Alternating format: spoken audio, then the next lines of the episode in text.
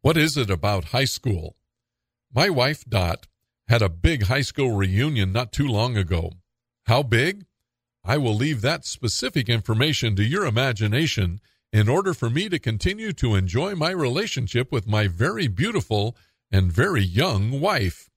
Her high school reunion trip took us back to New Castle, Pennsylvania to participate and where Dot got reacquainted with many of her high school classmates. I got to see her in a completely different context. What is it about those high school years that had such an impact on us?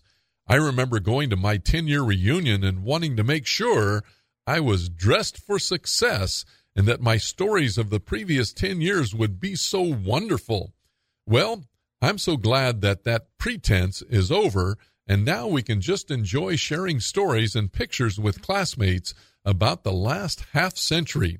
That's right, half century. The questions no longer revolve around how much money did you make or what title did you achieve or what kind of house do you have.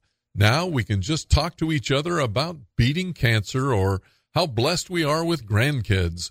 We can reflect on how fortunate we are to be alive and be remembering and embellishing the feats of our high school days. At these later life high school reunions, we can pass on to the next generation how important relationships are and how success is measured so differently than we thought when we were in high school.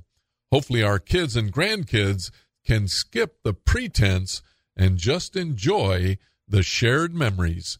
Now that's good news.